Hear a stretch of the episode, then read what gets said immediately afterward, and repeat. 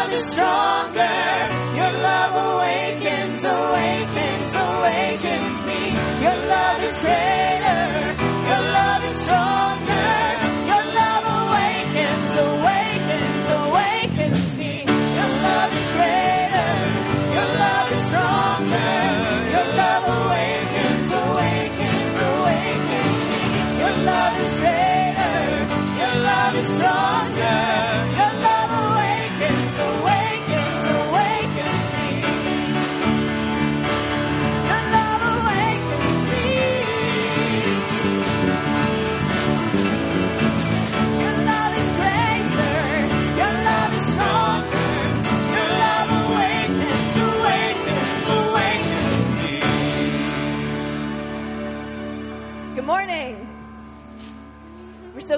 You all here as we join together for church. And as we begin our service this morning, we have an announcement from Pastor Lori. See you all this morning. There we go. Hello. I'm very excited to make an announcement this morning. Um, some of you know that our children from junior church have been collecting coins for the past um, several weeks. Some of you have been accosted by a child or two on your way in or out of church. And today I get to announce the grand total, and they heard it in the morning, the earlier service too, which um, most of the kids were at for the first time. They raised way more than our expectations. They raised $1,179. So that's a real celebration. And it's, it's thanks to your generosity as a church. Um, there was a little email that came from Angie Schultz from headquarters at um, World Hope that said that our church so far has been the third highest total of all of the churches that participated in the 5 and 2 program. So thank you so much. And also, a very big thank you to everyone who helped um, either donate or participate in our packing party last Wednesday night. We were able to pack 69 shoe boxes for Operation Christmas Child, and we'll get a grand total of all of the shoe boxes that were donated from our church and put that in the bulletin for you to see next next week. So the bookmarks in your bulletin are to remind you to pray for those children that will receive those boxes in the future. Also, I just wanted to give you a quick snapshot this morning of what happens on Wednesday nights during our kids club. Each age group will cycle through craft time, game time, and Bible lesson time with an exciting rendition of their Bible verse set to a pop song masterminded by the very talented Sarah Gurley. So take a look at this short video and you can get a snapshot of what things are like here on Wednesday nights.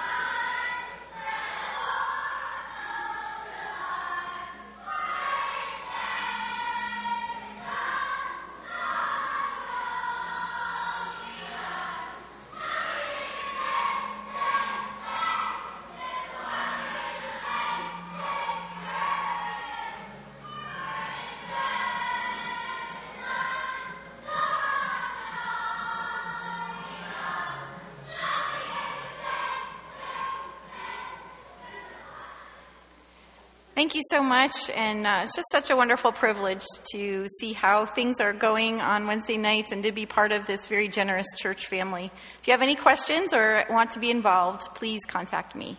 Thank you. Thanks, Lori. Let's stand now together as we sing God's praises together.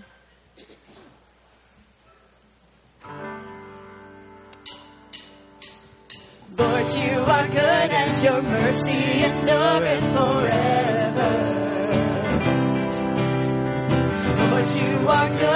Your mercy endureth forever. People from every nation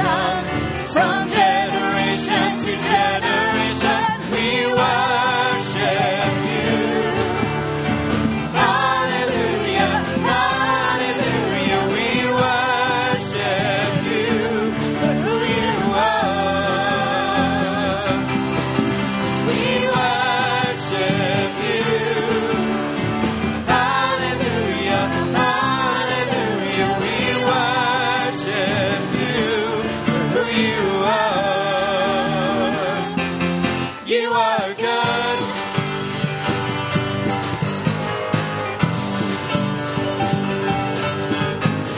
Lord. you are good and your mercy endureth forever. Lord, you are good and your mercy endureth forever.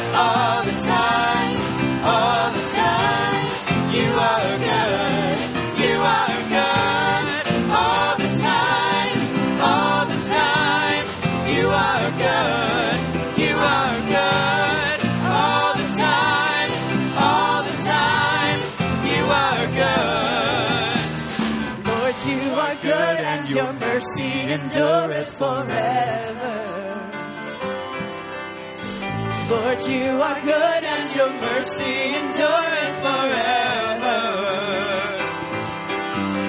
Lord, you are good and your mercy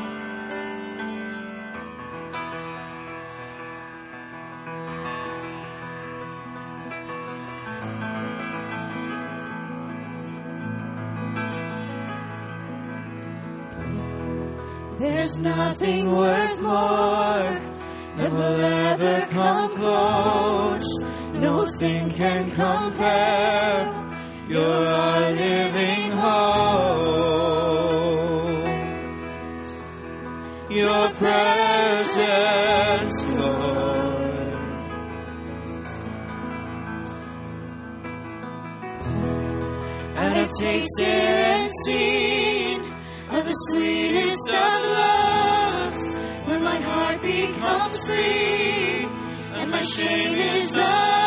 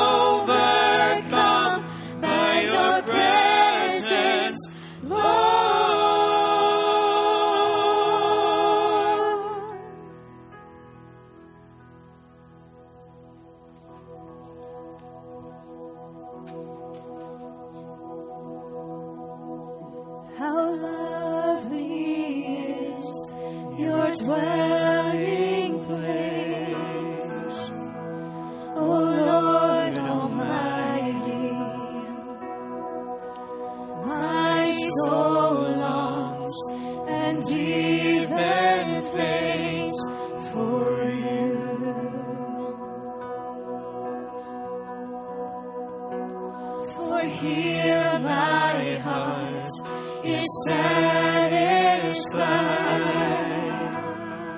within your presence. I sing beneath the shadow.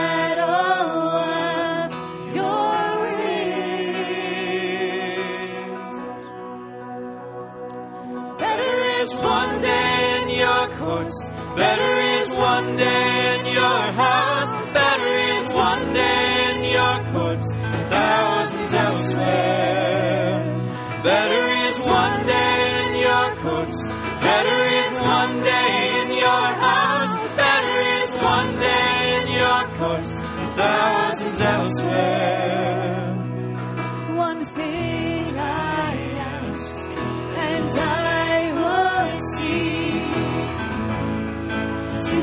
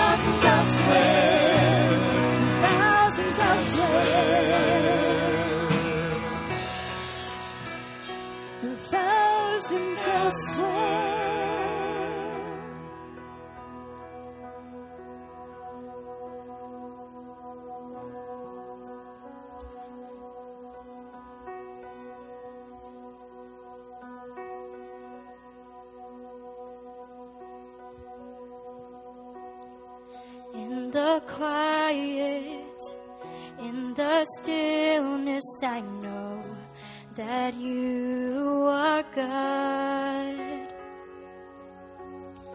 In the secret of your presence, I know there I am restored.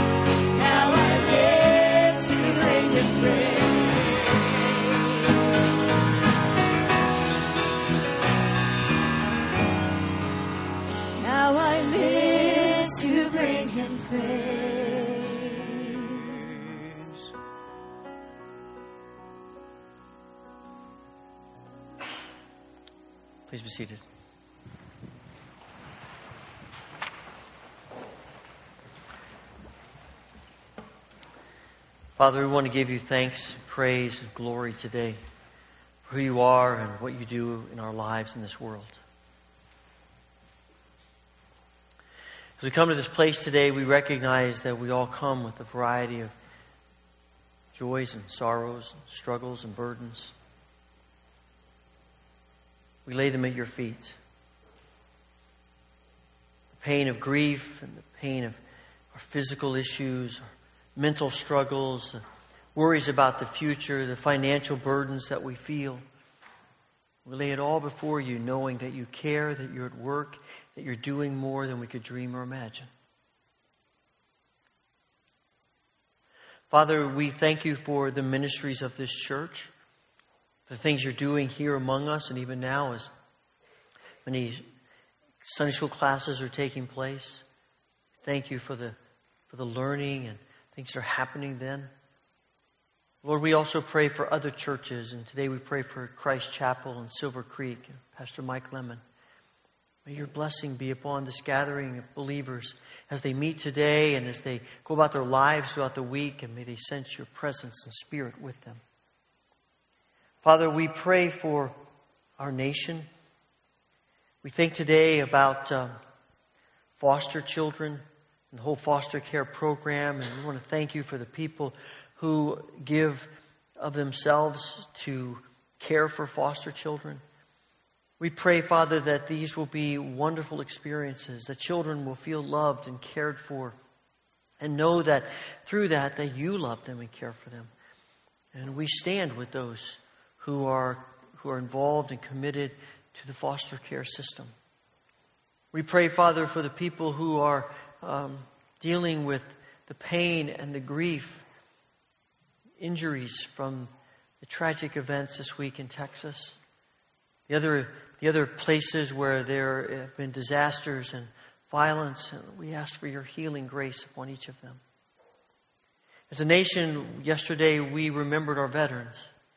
And we thank you, Father, for the people who have made such great sacrifices for our freedom. We pray, Father, for those who continue to make sacrifices and to give of themselves so that we might be free. We pray, Father, that you will work miraculously in their lives, protecting them. And that what they do will bring about peace in this world. Father, we do pray for your church uh, beyond us here, even beyond our area. We pray for the work of Native American ministries in South Dakota as they are preparing for uh, uh, big events for the Christmas season. May your grace and mercy be upon them, filling them, caring for them, helping them. And Father, we pray for our brothers and sisters, particularly those in, in Mexico who over this past year, families of 23 Christian leaders who have given their lives for the faith. May you comfort them and, and give them courage and strength and help in the midst of grief and pain and loss. We pray for refugees. We pray for where there are places where there's not enough food or water in this world. Father, send your spirit, send your people to do more than we could dream or imagine. Lord, thank you for what you are doing in this place and around the world. We honor you. We serve you. We love you. Thank you for hearing our prayers, and we pray this through the grace of Jesus Christ. Amen.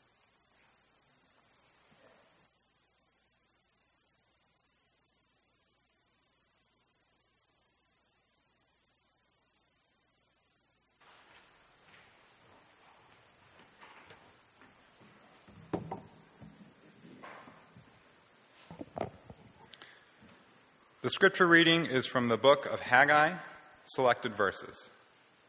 In the second year of Darius the king, in the sixth month, on the first day of the month, the word of the Lord came to Haggai, the prophet, to Zerubbabel, son of Shealtiel, governor of Judah, and to Joshua, son of Jehozadak, the high priest. This is what the Lord of heaven's armies says. This people say the time has not yet come to rebuild the house of the Lord. It is a time for you to dwell in your luxurious houses while my house lies in ruins. Now, therefore, consider what's happening to you. You have sown much and harvested little. You eat, but you have uh, never have enough. You clothe yourselves, but no one is warm. And your wages disappear as though you are putting them in pockets filled with holes. You look for much, and it came to little. And when you brought it home, I blew it away. Why? Because my house lies in ruins while you busy yourselves with your own. Therefore the heavens above and you therefore the heavens above you have withheld the dew and the earth has withheld its produce. I have called for a drought upon the land, upon what the ground brings forth, upon men and cattle, and upon all the, their labors. Then Zerubbabel, Joshua, and the remnant of the people feared before the Lord. Haggai spoke to them with the Lord's message Go up to the hills and bring wood and build houses that I may take pleasure in it and appear in my glory. I am with you. The Lord stirred up the spirit of the people, and they came and worked on the house of the Lord their God. On the 21st day of the seventh month, the word of the Lord came to Haggai Say to Zerubbabel, Joshua, and all the people, Who among you saw this house in its former glory? How do you see it now? Is it not as nothing? Yet take courage, work, for my spirit abides among you. In a little while I will shake all nations so that their treasures will come in. The silver and gold is mine, and I will fill this house with greater splendor than the former. In this place I will give prosperity. On the 24th day of the ninth month, the, Lord, the word of the Lord came by Haggai. This is what the Lord says Ask the priest to decide this question. If one of you is carrying some meat from a holy sacrifice in his robes, and his robe happens to brush against some bread or wine, or any kind of food, does the food become holy? The priests answered, No.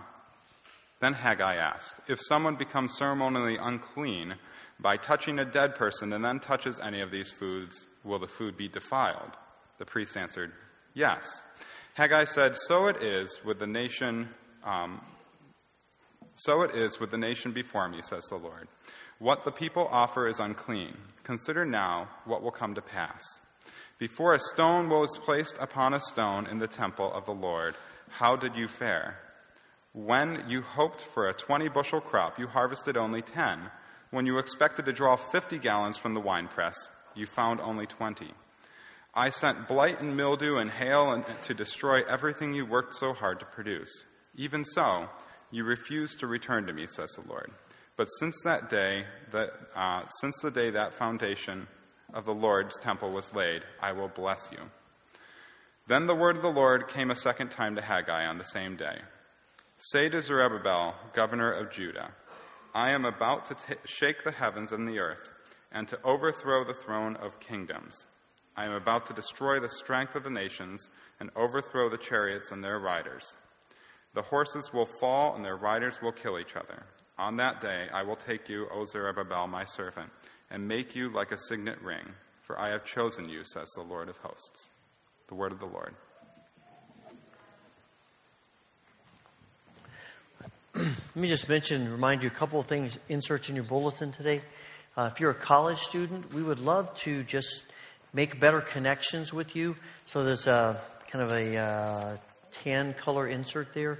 And uh, there's a box. You can drop it in the offering plate uh, later. We'll take the offering. Or there's a box in the lower foyer. You can just drop that in there. We just really want to try to connect more with you uh, as a part of as students who uh, come to this church, however much or little that you do that. We would like to make some connections with you. So you can take a minute fill that out. Next Sunday also is our food uh, pantry drive. We collect food all through the year, we collect money all through the year for the food pantry, but at this time of year, the need rises significantly as we try to give uh, out more food to people during the holidays. So we try to make a collection. So if you have anything that you could bring, canned goods, boxed goods, whatever the case may be, um, we can take those and we'll collect those next week. Also, wanted to remind you, just one more week left in the prayer vigil. Uh, I've had a number of uh, just great things happening through that time and I encourage you to, to uh, sign up for at least an hour coming up this week. There are some times open today as well as times throughout the rest of the week and it ends at 5 o'clock next Sunday. So we hope you have a chance to do that. Let's take just a minute, share a word of greeting with one another uh, as we continue worship.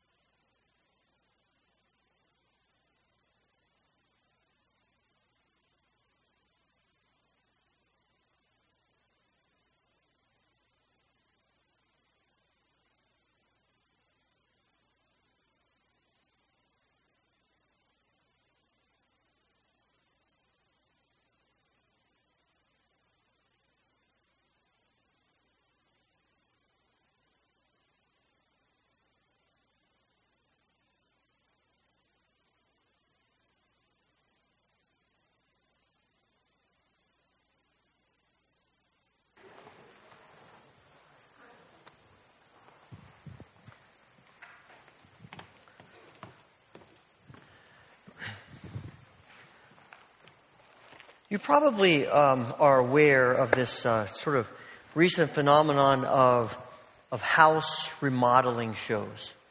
You know, there's like Fixer Upper and Flip or Flop. Uh, there's Property Brothers.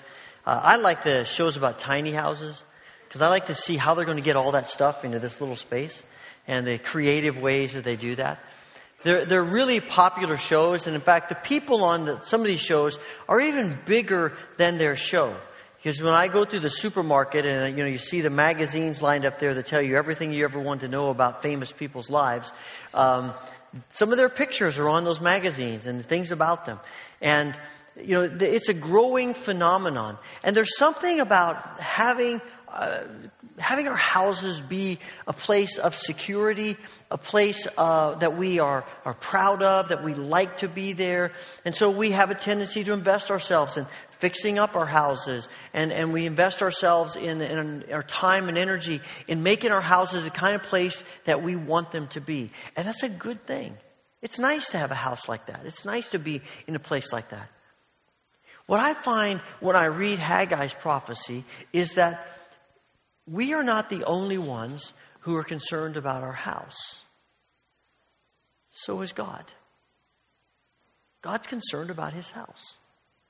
The whole prophecy of Haggai is rooted in this opening conversation that God has with the people of Judah about what the kind of house they're living in versus what's happening with his house. Now, this prophecy takes place in the context of the people of Judah having been in exile for 70 years. They go in exile because of their sins, a rejection of God, and so they go to Babylon for 70 years, and now they've come back. And they come back, uh, they sort of trickle back some at a time. And through the process of the years of being back in Jerusalem, they rebuild the wall to, to around the city. They rebuild uh, their houses. They rebuild some of the places there. And they start rebuilding the temple that lies in ruins. But they sort of get worn down about rebuilding the temple. And they begin to spend more and more time rebuilding their houses rather than the temple until 15 years go by and they've really done nothing with the temple. And it's just at that point that Haggai comes onto the scene. And he says to them, I have a word from the Lord. How come you guys are living in luxurious homes and my house lies in ruins? And they say to God, Well, we're going to get to it. We'll get to it. It's important to us. We'll do it. And God says, When? Well, someday. And you can almost hear God saying to them, I get it. I see how important I am to you based on how you treat my house. As God continues on, He says, Look, I want you to stop a second and evaluate your lives. So, how's it really going? And He describes the way they're things about their life. He said, You know, you plant crops and you get a third of what you hope for. You, um, you bring in the grapes and you start, start making wine and you get a fourth of what you were thinking you were going to get. And, and you, you, you collect money, but it's like holes in your pocket. You wonder where it went. You eat, but you never get full. You drink, but you're never satisfied. All of life is coming up short of what you want and desire. And he says to them, the reason for that is because my house lies in ruins. Because there is a direct correlation between how you view my house and what you think about me. Now, God isn't necessarily punishing them and saying, fine, if you won't build my house, then I'm not giving you anything either. What he's really doing is trying to help them understand that if they won't go to the effort to work on his house and that that reflects their relationship with him, it would send the wrong message if he blessed them. Because they would think it doesn't matter what we do with God. It doesn't matter if we worship God or not. It doesn't matter if we invest ourselves in God's house or not. It doesn't make any difference because God will bless us no matter what. And He says, No, I won't.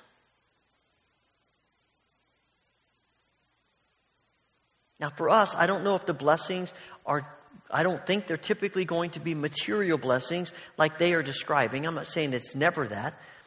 But I think for us, it's more a sense of having inner peace, a sense of life having value and meaning and worth, and, and feeling like we have this connection with God.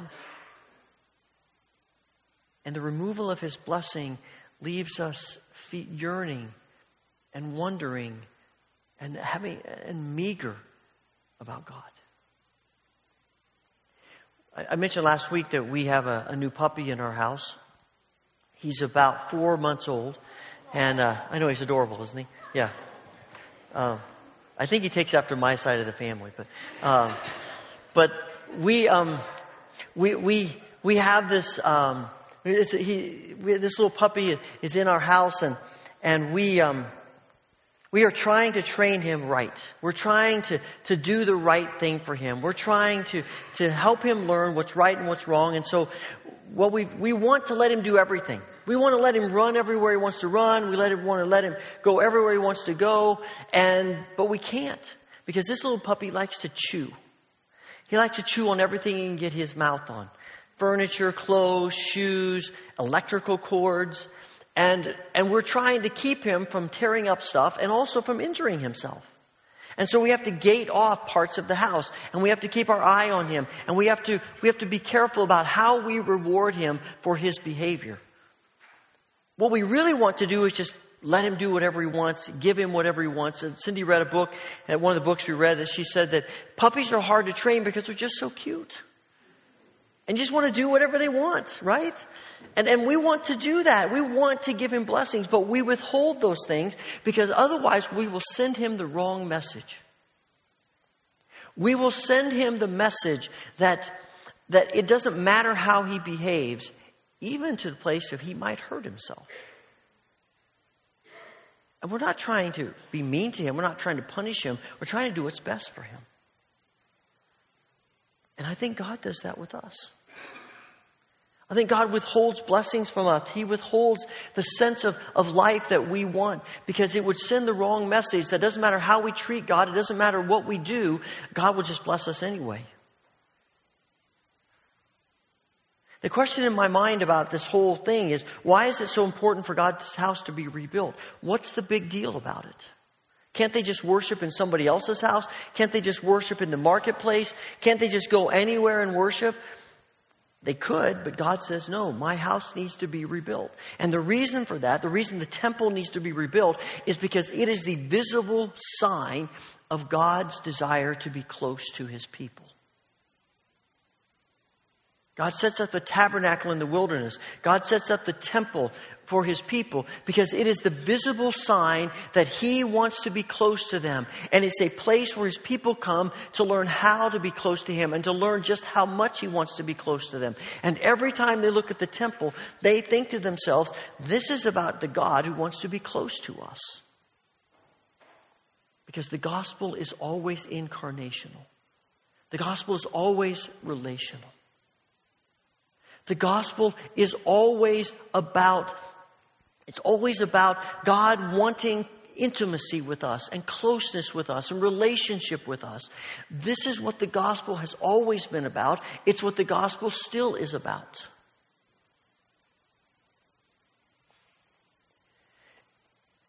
And God wants to be close to us. And that's why his house is important. You see, God inhabits space. As crazy as that sounds, that the infinite God, who cannot be confined, chooses to inhabit finite space. And he does that to make places special. I think that speaks to something that we wrestle with because in our culture, we want everything, every place to be equal. No place has really any more value than any other place does. And that's where we come to the, you hear people will say, well, I, I can worship God better or at least as well in nature as I can or in my house as I can in the church. Now sometimes you can't get to the church. We have people watching on streaming and sometimes you cannot get to the place of God's people are. But even this is joining in with us. And can you worship God anywhere? Of course you can. But what I find is when people say, I can worship God just as well anywhere else as I can in the church, they're not making that place special. They're making this place less special. And saying the church really isn't that big of a deal. We all have special places in our lives. I certainly do. I mean, there's a, there's an apartment on the campus of George Fox University in Newberg, Oregon, where I confirmed my call, the call of God on my life. That's a special place for me. And there's a golf course on the campus of Asbury University down in Wilmore, Kentucky, where I proposed to Cindy. That's a special place for me. And there's a United Methodist Church in Spencer, Iowa, where we were married. That's a special place for me. There's a hospital in Richland Center, Wisconsin, and Rice Lake, Wisconsin, where our boys were born. That's a special place for me. Assembly Hall in Bloomington, Indiana, where the Hoosiers play basketball. That's a special place for me. I mean, we all have these special places, right? They're not the same as other places. They are different. They have significance for our lives.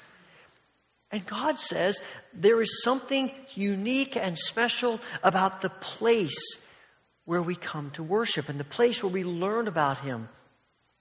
It is not like every other place. And that's why we, they, it's so important for them to rebuild the temple. And that's why it's so important for us to care about God's house. Because it's when we come together in God's house that we learn how to live for God and how to be close to God. We learn how much God wants us and yearns for us and desires to bless us. When we come together in God's house, we are challenged about the places in our lives where we are not where God wants us to be. When we come, in, we find encouragement and support and love. We find focus. When all around us the rest of the week, things are out of focus and we're continually tempted to look other way, other places. And we come together in this place and other people come together in other places for the purpose of refocusing our attention, of learning and growing and challenging and being accountable. And that's why the space is so important to us.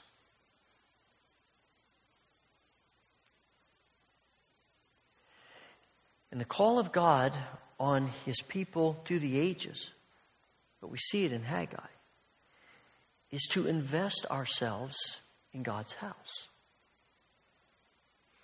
I mean, what he's saying to them is go get some wood, go get the stones, and start rebuilding this building. It doesn't seem very spiritual. In fact, when you read Haggai, you read it and you think, okay, I don't know what the spiritual thing here is. In some ways, it's not spiritual. It's a very physical activity that he's asking the people to do. He's asking them to put stones on top of stones and lumber and get things together and rebuild that temple. And I think God is asking you and me to care deeply about our church. We may not be rebuilding it, but we are taking care of it maintaining it, caring about it. And that means that we take seriously the financial investment that we make in the church. I recognize a lot of you sitting here are thinking, I have no finances to financially invest. And I understand that. i I've been in your shoes. But I also know that it's when we have little that it is most important to begin thinking about how we can be generous, how we invest ourselves in God's kingdom. And it may just be a little bit, but there is a step. There is a there is something that we do, and others of us have more, and we can invest more. The point is, when you think about what you are investing and what I am investing in God's kingdom, in God's church, does it reflect our heart toward God. It might be our gifts. Are we using our gifts for the church? Are we people who teach or serve or help? Maybe we're people who usher, we greet, we do something with Sunday school or children's ministries or youth group, or we move tables or we prepare food. I mean, the list is somewhat endless. But we are we using our gifts and our time and our energy and our money, all of that, when we stop and step back and evaluate it, what does it say? How does it reflect our heart toward God? I think it's important. Because what it says about God has a lot to do with our walk with God. And as we saw from the people of Judah, God is saying to them, when you distance yourself from me and building my church, you distance yourself from the source of life and flourishing and blessing and joy and all that I want to do for you. Now, when we talk about this investment, it is, it is easy for us to think this is a very self, uh, self-serving kind of perspective. And the church through the centuries has often given off the vibe that what we do is very self-serving. We're doing all this stuff so that we can just help each other and grow each other. And it's like we build a, a fence around the church and everything we do is just about us. If that's the message that we have sent to you or we've sent to anybody else, then we need to seek forgiveness. Because it is what we do for each other is not the end point, it's the sending point. Because ultimately, this is about what God wants, being agents, about what God wants to do in His cosmic purposes for the world. I mean, the temple is not just a place where his people come and gather and do their thing. It is the place where they come, gather, do their thing so that they can be a light to the rest of the world. It becomes a place that is so blessed by God and God is so clearly present that the other nations want to come and worship him too. That's really the ultimate point. And that's the ultimate point of our walk with Jesus anyway. Is that we are so close to God that we become clear agents of God's kingdom. And we do that individually and we do that corporately. That's why Jesus, one of the reasons at least, why Jesus is so upset in, in the temple when he walks in and sees the money changers and all the animals there and he gets a whip and drives them out. I mean, he, he is super furious. And the reason is because the temple, he said, Mark says to us that he says to the people, My temple will be called a house of prayer for all nations. And by that he means that the temple has segments to it.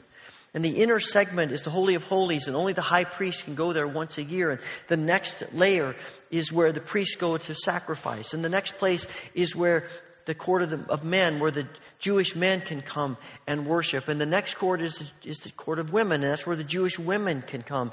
And the outer area, the outer court, is the court of the Gentiles. And if you're a Gentile and you want to come and worship Yahweh, that's as far in as you can go. And where do you think the animals and the tables and the money changers are all set up? In the court of the Gentiles It's pretty hard to pray to God and worship God when you've got animals running around chickens and goats and sheep. And people are yelling about prices, and all this money is changing hands. It's chaos. And those people didn't understand the purpose of the temple. It was not to be a place that excluded Gentiles, it was a place that welcomed them. And the church is not to be a place that excludes others, it's a place to welcome others. And we've created an atmosphere, both in the building and in the spirit, that people say, I want to be there because I think I can find God there. My life can be transformed there. I mean, I think the bottom line is Haggai is saying that how we view God's house is a clear reflection of what we think about God.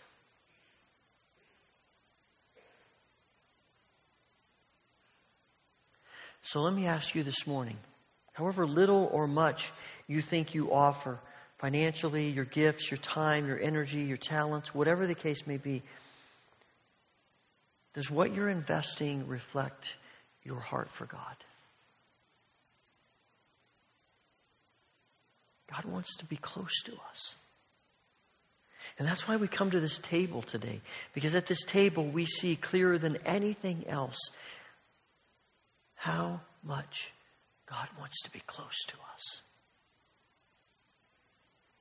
And the depths of His love for us. He's just simply asking us to want what He wants and to find Him to be faithful and right and true. Father, thank you for all that you have done. This place, your house. We ask that you will open our eyes to see, to hear your call, that we might even more invest ourselves in your purposes, in your house. Through your grace we pray. Amen. On the night that Jesus was betrayed, he took bread. He gave thanks to the Father in heaven and he broke it. And he gave it to his disciples, saying, Take, eat. This is my body which is broken for you. Do this in remembrance of me. And on the same night, he took the cup. And again, he gave thanks to the Father in heaven and gave it to his disciples, saying, Drink from this, all of you. For this is my blood of the new covenant, which is shed for your sins and the sins of all people. Every time you do this, do it in remembrance of me. As you come to the front, tear off a piece of bread, dip it in the cup, eat it, and then you may return to your seat by the outside aisles. If coming to the front is difficult for you, or if you simply prefer, we have trays of bread and cups. We're happy to serve you in your seats. Uh, just let the usher know as your row is released. And I have gluten free wafers and cups here. If you'd like that, just let me know as you come forward. We practice open communion at the Wesleyan Church. It might be the first time you've ever worshiped here, but if you come today with your heart open to God and with a desire to be as close to Him as He wants to be close to you, then come. Receive these gifts from our gracious, loving Heavenly Father.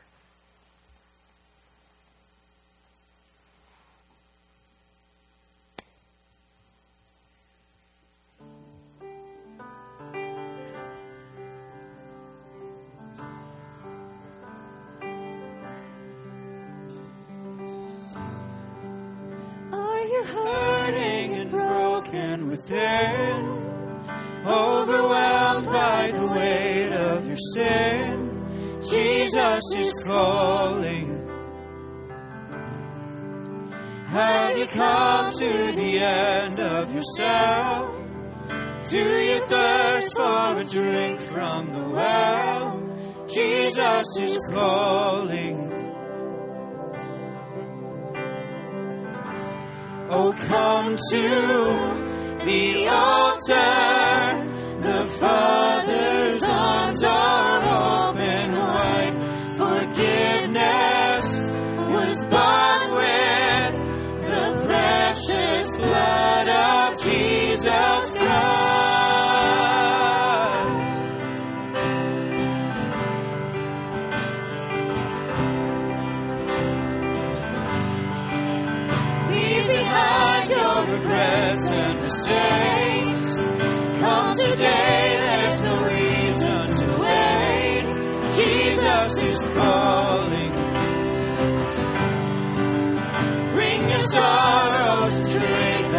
joy.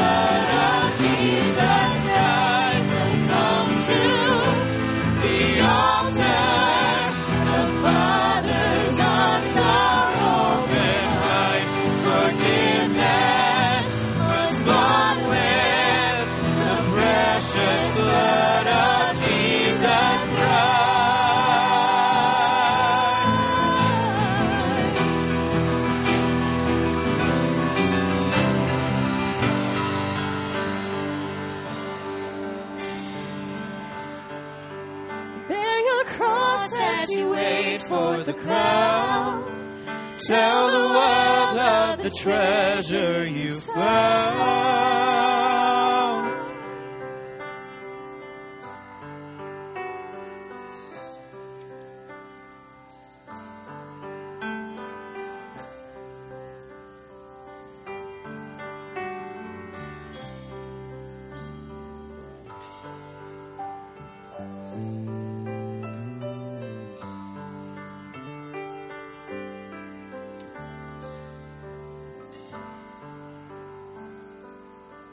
have an opportunity now to give back to God through our tithes and offerings. So I'd like to invite the ushers to come forward.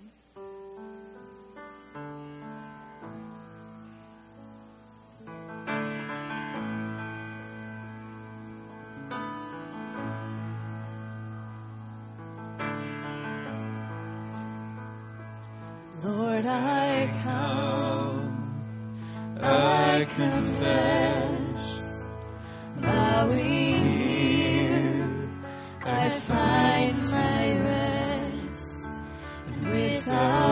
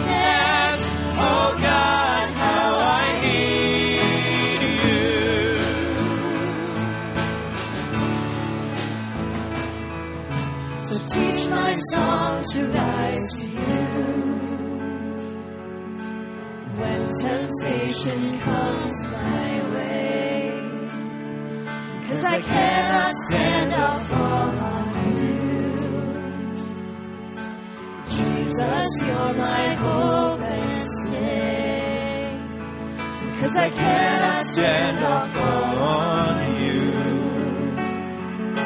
Jesus, you're my hope.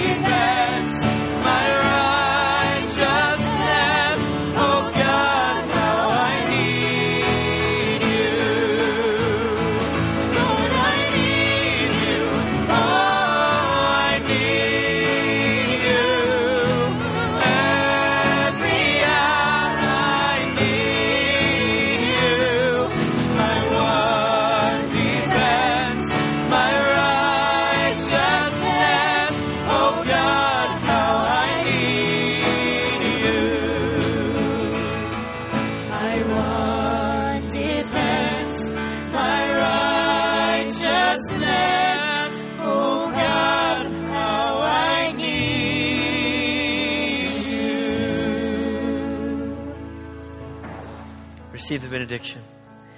May the Lord bless you and keep you. May the Lord make his face shine upon you and be gracious unto you. May the Lord turn his face toward you and give you peace. Amen.